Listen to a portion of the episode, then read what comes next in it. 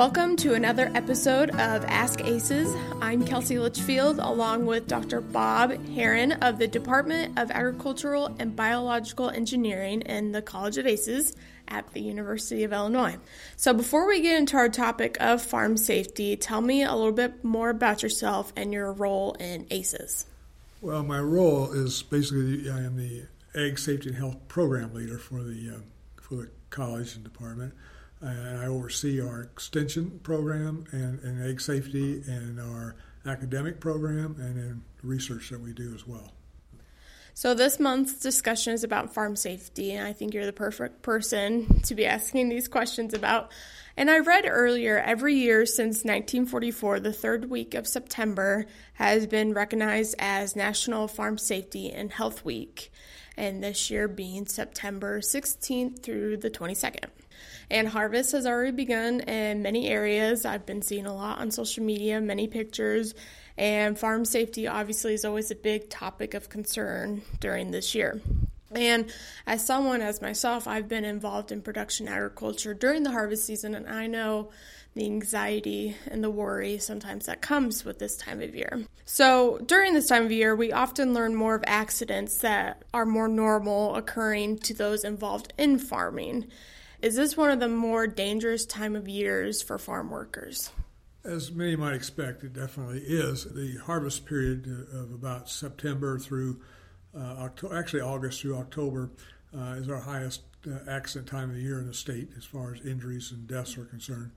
Uh, about 45 to 50 percent of accidents occur during this three month period of time. And um, because of the kinds of machinery, we're using a lot of machinery, we're operating on roadways, uh, we are hauling and, and uh, storing and moving grain. Uh, all these things pose a significant number of, of hazards that, um, that could cause serious injuries or deaths. And what is the highest injury risk during harvest? Well, there's there's probably well probably the highest is just uh, working around the equipment and getting entangled in equipment. Uh, we see a lot of times that you know farmers get uh, try to do some kind of maintenance work on the equipment while the machine's running, or they're doing it's, it's, it's plugged up for some reason and they're trying to unplug it, and uh, or they're uh, you know they're unloading grain into a grain auger, and so we're working around machines that have uh, very fast moving parts. You know, fi- uh, normal operating speeds about 540 revolutions per minute, or up to 1,000 in some cases uh, for some equipment and uh, it uh, doesn't. Uh, if you get your clothing caught in it, or you step, you know, get, get next to it, or whatever, it easily uh, pulls you into the equipment, and uh, it involves a number of injuries uh, and a few deaths. It's not our number one thing involving deaths, but entanglement in equipment, but it's one of our biggest types of injuries that we have. We also have a fair number of, of injuries with two other areas. One is um, children being extra riders on equipment and falling off and being run over uh, by, a, by a machine or being backed over by a large machine because the operator doesn't see them. So uh, this is a, a, significant problem. And then um, another one is uh, roadway crashes on public roadways where we're moving our equipment uh, on the roadways. And those are two things we'll get into a little bit later.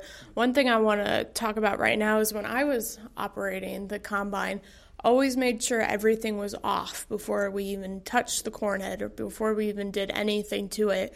And I always made sure my uncle was clear across the field before I even started it, just to avoid anything, any risk or anything like that. So, how can a farm machinery operator reduce the risk of entanglement in their machinery? Well, one of the key things is to make sure to keep everything, all the guards on it need to be on the equipment. Uh, ag engineering standards and OSHA standards, all of them say the same thing basically, is that uh, all the new equipment made in the last 20 years or so, anywhere where we have what's called a nip point, where two revolving points come together, there should be a guard over it unless it interferes with the normal function of the equipment. We don't put a, a mechanical guard over the front of the header of the combine because you couldn't combine, of course. But, uh, but we are moving to guarding systems like using sensors to sense uh, our newer equipment, and you're going to see more of this. Is that uh, electronic sensors or various kinds of sensors that would uh, sense whether someone's in the area, a danger area of a, like the header of a mm-hmm. combine. So that's a guard, different type of guarding system. But basically, keeping the guards on. Uh, the other big pr- problem is, as I kind of mentioned, is that uh, not shutting the equipment off and doing maintenance repair work. It's often usually why they leave it running because they've done it in the past and it takes a little less time, but you're putting yourself, uh, or if you're allowing your employees to do it or others on the farm, uh, at significant risk of getting caught because something that's moving 540 revolutions per minute. Uh, if you happen to feel you, you won't be able to feel in time the, the uh, your clothing starting to get grabbed or your limbs starting to grab and be able to move away from it. Uh, by the time you sense that uh, you're getting caught in equipment, you'll already be into it about four to six feet, uh, and uh, it means, means being wrapped around the power takeoff shaft that many times or pulled into an auger system that much. Before your mind even knows what's happening, and so that's why it's extremely dangerous to be uh, having someone in close proximity to uh, revolving components of farm equipment because of the speed in which things can happen and in the power of the equipment. Usually, the engine is powered by a very significant engine, and it's just not going to shut off. It's going to continue to, to operate and pull you more and more into the machine. The theme that I'm getting here is be aware of your surroundings at all times. Correct. We have a, a, a lot of risk on farm, injury risk on farms, it, and, and it's very important to understand uh, the, the significance of those risks and understand the potential severity of the injuries that can occur, and for, particularly those things that can cause severe injury, and, and, and do those things that are necessary to reduce the risk mm-hmm. significantly so that you don't experience that kind of injury, which can be quite costly. And one thing you mentioned earlier was children. Let's talk a little bit about that. How do we reduce the risk of injury to small children that are younger than maybe six years old? They need to be closely supervised, for one thing, as anybody knows has small kids. And if um, uh, they're going to, we know from research that uh, small children are attracted to some things like their uh, bright colors, noise, revolving components, uh, moving parts, and you know what is that, uh, and large equipment. So that's the characteristics of most of our farm machinery. So what happens if they're not closely supervised and they're out in the yard or something, and there's no barrier to even slow them down, uh, they're they're likely to go out and and start walking around where the augers are running, walk around where the machines are. Very young children like to hide, and so we've had accidents where the child's hiding behind a big tractor tire or, or combine, and the operator doesn't know it and backs over them or, or, whatever. So it's very important to have them supervised. One one thing that uh, through the National Children's Ag Safety Center in Marshfield, Wisconsin, uh, they uh, uh recommend that you have a um, uh, a safe play area for children, and that means having a fence that's at least six feet high, and that uh, uh, that they know that that's a barrier. They should stay in that area and not go out of it unless an adult is with them. Now we all know kids could climb over, many of them could climb over that kind of thing, but at least it would slow them down, you know, and, and maybe help prevent an accident from happening, or slow them down enough that someone will see that they're getting out in a danger area and stop them you know, mm-hmm. before they get do get in a danger area. So, kind of on the other side of the fence, with this time of year being harvest, um, farmers also need more help than usual, um, relying on other people to help them out in the fields and transportation and things like that. So, what age should a child be allowed to maybe operate a tractor? Well, our research shows we've, we've studied this quite a bit. I we, we work with child development specialists. This is at a national level. I've been I was involved in a national committee that looked at age appropriate tasks for children. One of the things we focused on was operating tractors. And so we look at the mental processing capabilities of the child uh, in general and their physical size and that sort of thing. And uh, we basically don't feel uh, that any child under the age of 12 should operate a tractor for any reason. We know that a lot of children under 12 are, but the, the, problem is, while some may be big enough, mo- many of them cannot uh, reach the pedals or the, or the controls on the tractor easily enough to operate safely. But even if they can do that, the other the bigger problem is is their mental processing capabilities. Uh, we don't develop our abilities to to use to do use simultaneous motor skills, which means using your hands and arms and legs all at the same time. Well, there are many situations where a tractor could get in a, a, a situation where they're going like you turn too fast, too too sharp, it starts going down to a ditch or something, and the you got to you got to throttle it down. You've got to push in on the clutch to stop power of the axles. You got to maybe uh, hit the hydraulic system to stop something uh, or to lift something off uh, out of the field. And uh, we don't develop that ability as human beings very well until we're around 14 or 15 years of age. So we just feel it's extremely dangerous to have a child under 12 operating tractors. Now, when they get 12, 13, 14, if they uh, uh, been trained and they uh, they understand that they have the you know they have the level of responsibility to, to maybe to operate a tractor, Then only do it on at that age, 12 to 14, on level ground, doing very simple operating uh, tasks, not operating something with a power takeoff that uh, you know that they can handle and start developing their skills.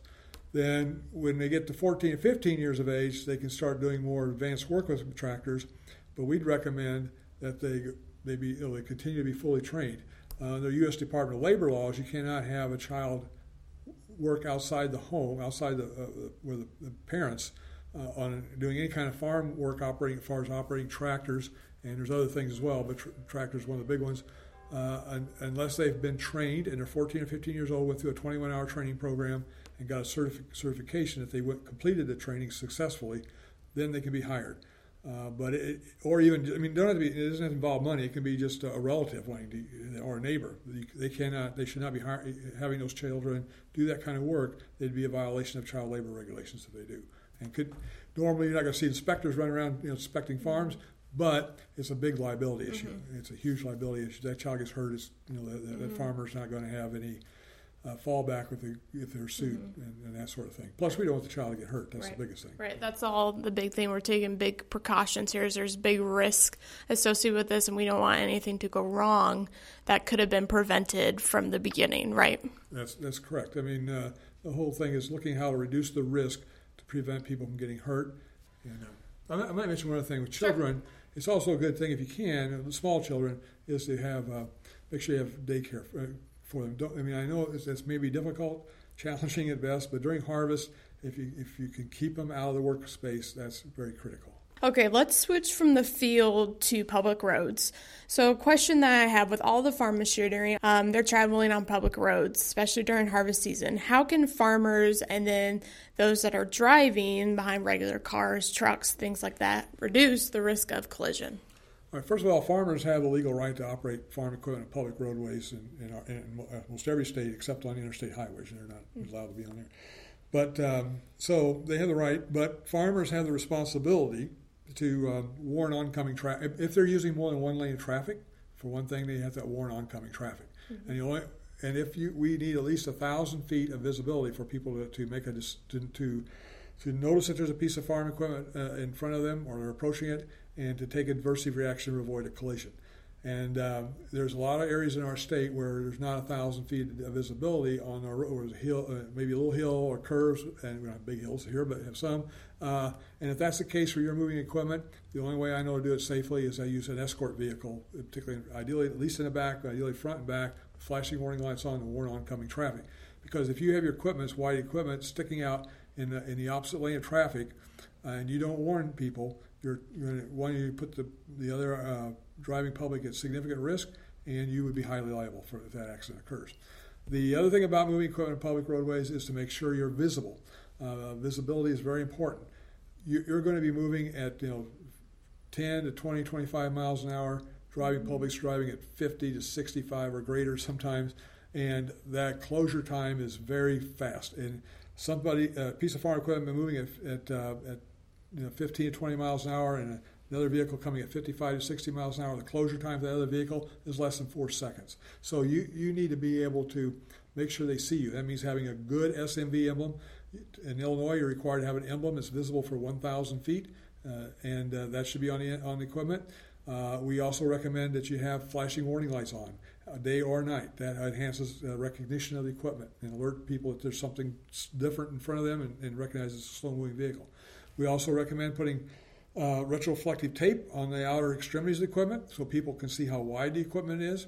And also have, again, very important to have, a, if you have equipment that's wider than one lane of traffic, is to have a flashing amber light on the far left at least. Uh, both right and left would be good, but definitely far left uh, to, so, so they can see how wide the equipment is. Because much of the time that equipment is sticking out beyond the uh, tractor or whatever's pulling the equipment, particularly tillage equipment. And uh, the, the, particularly oncoming traffic is meeting them head on they may see the lights on the tractor, but they won't necessarily see what's sticking out in their lane of traffic unless there's a flashing light on there. So that's very, very important mm-hmm. as well. So those are some of the, the, key things as far as the driving public is concerned. They need to be recognized that when they're out in any time of the year, but definitely during harvest and planting season, there's a lot of farm equipment on our roadways, and that they got to be prepared to slow down and take adversity reaction. And if they suddenly see a piece of farm equipment when they go uh, around a hill or over a curve, around a curve or over a hill, and uh, be prepared for that, and, and be slow, not driving at excessive high speeds. Mm-hmm. So, sticking with the theme of transportation, now we're talking about um, as grain is being moved from field to storage. Um, what are the major injury risks, and how can that be effectively reduced? Well, there's two major primary, there's three major, I guess, primary types of injuries. One is getting tangled in the augers, and to make sure the augers are well guarded, and that uh, uh, that has a, a, guard that has no more than 10 inches of, uh, of openings, or no longer 10 inches square. And uh, secondly, is to the, one of the biggest problems is entrapment in grain, uh, and that happens three ways. Uh, when they're taking grain out of the bin and a person's in there when the grain's flowing out and they get trapped in it. Second way would be that they go into grain and it's due to high moisture or whatever is caked up on the sides and they get their head below the level of grain and it avalanches on top of them. And the third way is that sometimes grain, if it's put in at high moistures and not dried properly, it'll form a crust on top, a very hardened crust, and people will workers will walk have walked out on that crust and either forgot that somebody took a couple loads out and formed a cavity, or the grain settled enough and, and formed a cavity, and uh, and they fall they fall through that cavity and, and the grain avalanches in around engulfs them, and uh, so those it's important that one I what we recommend as uh, across the country is that. Uh, when you're going to a grain bin where there's more than four feet of grain, that you wear a body harness and a, sa- and a, and a safety line or, a lanyard, safety lanyard, uh, uh, that you are tied off uh, you have uh, to prevent you from, uh, if you happen to fall through the cavity or get start being pulled under flowing grain, that'll keep you from being immer- immersed in the grain and, and, drowning in the grain itself. Uh, we we often have anywhere from three to ten deaths a year in our state from this situation, and so it's very critical. Even though it takes a little time, but to follow the procedures. Now, it's sometimes hard to know how to tie off the, the lifeline, the little rope to, to protect mm-hmm. yourself. But we have information a lot of information about grain safety on a website that uh, called grainsafety.org that was developed by a coalition I helped form, and uh, it has a lot of information on, on, that, plus many other issues related to safety and training resources and, and just a variety of, of things all good tips that you're giving. This is this is gold. This information's good. So now I want to move from the more of the physical side of things to more of the mental and emotional side of things. So, harvest can bring a lot of physical, emotional, mental stress on farmers with the need to get their crops harvested and then working long hours and all things like that. What can farmers do to reduce stress during harvest time? There's two types of kind of stress there's mental stress and physical stress. Okay, mm-hmm. I'll talk about the physical stress first we see a lot of farmers when harvest comes out, they get very anxious, and I understand that, about getting the crops out. Mm-hmm. Most of the time, farmers in this state have adequate time to get their crops out. Uh, you don't need to get in such a hurry where you're working 14, 16, 18 hours a day. If you start doing that, your body takes a toll physically. All of us need at least six to eight hours of sleep. If we don't get that much sleep, we're going to be we become physically tired, and when we're physically tired, we're mentally not as alert as we normally would be. So when you're not mentally alert and you're out there working with equipment that has lots of moving parts, or it, it requires decisions that you make in operating equipment to prevent running over someone or turning equipment over or whatever it might be, uh, if we're not mentally alert to, to, deal with those situations, as well, of course, being trained, but the mental alertness, even if you're trained and you're not mentally alert, that's not going to, it's, it's going to cause you many times to make a reaction that's going to result in injury. And so uh, it's important to get adequate sleep, and it's important to take breaks. Uh, research shows us that um, uh, every after every two to three hours of continuous work, a lot of farm work is kind of monotonous, and so uh, if we get kind of lulled into the work we're doing, or even if we're working something that's fairly active, uh, after we get it enhances our physical tiredness. So we're taking a break for just 10 or 15 minutes, taking some kind of nourishment, milk, mm-hmm. cookies, whatever. Then when we go back to work, we're much more alert. Our uh, data on looking at time of day when accidents occur on farms we'll see a uh, we see a big increase in accidents around mid to late morning, and then again mid late afternoon, and then then into the evening. So we know that when uh, we if you take this break, you dramatically decrease your your risk by increasing your mental alertness. So that's mm-hmm. important. And spouses can help with that mm-hmm. and making sure that workers are taking breaks that are in the fields and so forth. The uh, the, the, the, mental stress, there's a lot of things, and you know, farmers get stressed about getting the crop out. They're worried about weather conditions, pricing that they're, dealing with, particularly this year, and uh, other issues, uh, family issues with stress. And so, if you're under stress uh, and, and to the point where it's, it's, it's affecting your ability to concentrate, then uh, you're putting yourself at risk where you could uh, make a mental mistake that you normally wouldn't do. It can result in serious injuries. When we evaluate injuries that occur to people that are had 25, 30 years of experience, many times it's due to the fact that uh, they they're just they haven't had much sleep, but also maybe they they are under a lot of mental stress and they're not handling well, and, and they make a mistake they normally would not do.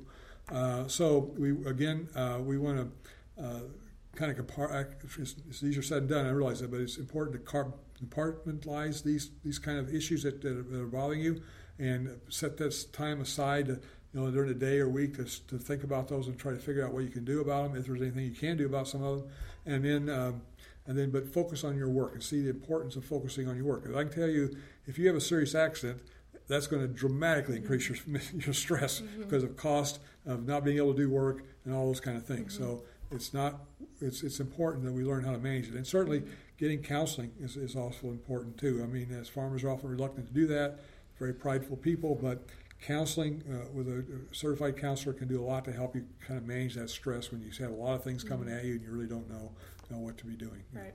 Take care of yourself first, and then everything else will eventually come in line. The crops will eventually come out, and then knowing that you took care of yourself and that you were thinking of other people, then you'll have a great harvest season. One significant accident can wipe out the profits mm-hmm. from you know, several harvest seasons sometimes. Mm-hmm. So it's important to to take care of yourself and the others that are working around the farm so you don't put people at unnecessary risk. So you mentioned earlier about farmers trying to get help during um, the harvest time with it being a very busy season. What are some things from a safety standpoint that farmers who employ people such as farm hands and things like that, full or maybe even part time just just during the harvest season, what do they need to be aware of? Well, one is that you need to evaluate the person you're hiring and, and, and, compare it to what you're going to have them do. I mean, are they physically capable to do the work safely? Do they going to do a lot of climbing? You know, if they've got back issues, and arthritis issues, significant issues, that could affect their ability to, climb safely. So we ideally we need to I mean, I would highly recommend if you're going to have someone working very much to to have a physical exam, to see if they're physically capable to do the work, or at least look at their medical records. Ask uh, be, give permission to talk to their doctor to see if they got any problems that would cause put them at significant risk because of their physical conditions. Uh, the other thing is that we need to train them properly. One of the biggest problems that farmers have is that they assume they hire somebody who grew up on a farm and they assume they know how to, to do the work that they're having to do on a farm. Yes, they may know the basics. Yes, they may have some experience, but one of the things they do not know, they do not know. I mean, what your responsibility is as a employer is that they need to understand how you what you how you expect them to work safely, what you expect them to do, and to keep to, to, to protect themselves from getting hurt and the other people on the farm. They need to understand that very clearly. And really, some of the very more serious pro- uh, safety issues should really be said that, you know, I might give you a warning if I see you not doing it, but if I see you doing it more than once, or there's a couple few things, if you I see you doing it, you're not, you're fired. Mm-hmm. Okay, and and I, that's that's being kind of tough, but but I can tell you, there's a lot of cases where you know people were very lax with their employees and uh, didn't train them properly, didn't supervise them properly, and uh, they made mistakes that uh, cost that farm, cost them, they lost their farm because of the liability that they incurred. So it's important to have them trained, important to supervise them adequately uh, and uh, check on them and make sure they know what they're doing. Uh, and then um, uh, so and document that training so you can have some proof that you did train them in the first place. Assuming they know what they're doing, you don't want to do that because if there's ever an accident, that's not going to be worth anything in, in, front of a jury. So you have to, uh, and I know this from experience in reading case files and farm accidents. That's, you, you have to show that you have make an effort to train them and provide them appropriate personal protective equipment if they need to be wearing it, whether it's a respirator, or a lifeline going in a grain bin, whatever that might be, that needs to be, be done, and uh, so that they are uh, uh protected in a way it's recognized across our industry. So. so, my final question, kind of maybe to summarize everything that we've talked about, are there ways that farmers can effectively manage their safety risk? Right. There's several components to being effective safety managers. Number one, you need to understand the risk. You need to understand and prioritize that risk. You need to understand what risk that you have on your farm that could cause serious injury or death. Those risks need to be looked at very closely. What you can do to bring down the, the, the risk that something would happen to someone. That may mean adding guards. That may make sure people are well trained to do that at operation. That may mean uh, uh, providing personal protective equipment to people if they need to do certain activities. Uh, so you need to understand the risk and then and work on the ones that are most serious first. You can't often do everything at once. Mm-hmm. And make sure you are that people are being uh, farm work is seasonal. So training uh, often maybe you need to do an overview of the new employee or every year once with everyone. But then as they move from season to season, you go over the safety things, issues related to that season and, and, and make sure you understand that. If you have an accident, you need to make sure you understand what happened and why for lots of reasons, but you need to understand so you can prevent it from happening the first time. The other thing you need to make sure you document your training, document that uh, you have a policy about what you think about how safe you want your people on the farm to be, uh, and uh, that they know what that policy is. They understand that your attitude about this is very critical. That the manager of the farm highly values safety and he expects the workers to work safely. Mm-hmm. That's a very critical thing for managing risk safely. Because if they don't sit, think you think much of it and they see you violating all the safety things you told them to do, then you're not having much impact on mm-hmm. your employees or the, or the risk that they put themselves at. So we um, uh, and understand if you what laws you are you must comply with. Uh, if you employ people, uh, one of the misnomers is that so if you have less than ten employees, the OSHA regulations don't apply to you. And only the OSHA regulations, all it means is that the, if, if you have less than 10 employees, you are under the OSHA regulations. It just means that OSHA cannot use their federal funds to come out and do inspections of your farm. So you won't be inspected. So it's not, it, it weakens the teeth of the, of, the, of the standard, but you still are legally under it. So if and so well, the biggest issue is liability. So that if you a worker gets hurt and uh, that you're violating uh, an OSHA safety regulation, it's going to be held up in court as, as, as a you know you're, you're liable because you've violated a, a regulation or safe was considered a safe work procedure. Uh, the um, and so that's critical, and that also with the child labor laws. You hire someone under 16, you need to be familiar with the child labor laws, saying what you can allow them to do and what you can't, they can't do uh, on, on the farm, and that's that's also very critical and any other regulations, roadway regulations, and all that sort of thing. Um, so anyway, so those things: understand training, regulations, prioritize risk, uh, and having a policy. Those are the key factors mm-hmm. to a mm-hmm. good safe uh, safety management program. This is all great information. I hope people are pressing pause and replaying it as we're going along. because this is all very good information to keep in mind during the harvest season, but also throughout the entire year even when planting season comes and things like that. It's all good information that they should um, be friendly reminded about throughout the year. So, do you have anything else that you would like well, to add? Just, you, know, you, know, a lot of people, you know, farmers, you know, they're concerned about raising their crops and putting in good resources and managing their crops properly. But and those are all very important aspects of farming. But I, I contend that the most important resource you have on the farm is the people that work on that farm and, and live on that farm, and that you need to really pay close attention to how you do to minimize that risk because if you ever ever ever experience a serious accident or death on your farm, it'll affect the family and that farm for decades. Well, thank you to Dr. Bob Aherin of the Department of Agricultural and Biological Engineering, or ABE, as we call it here in the College of ACES, for joining me on this Ask ACES podcast. Um, again, I'm Kelsey Litchfield, and we all wish you a safe and successful harvest season.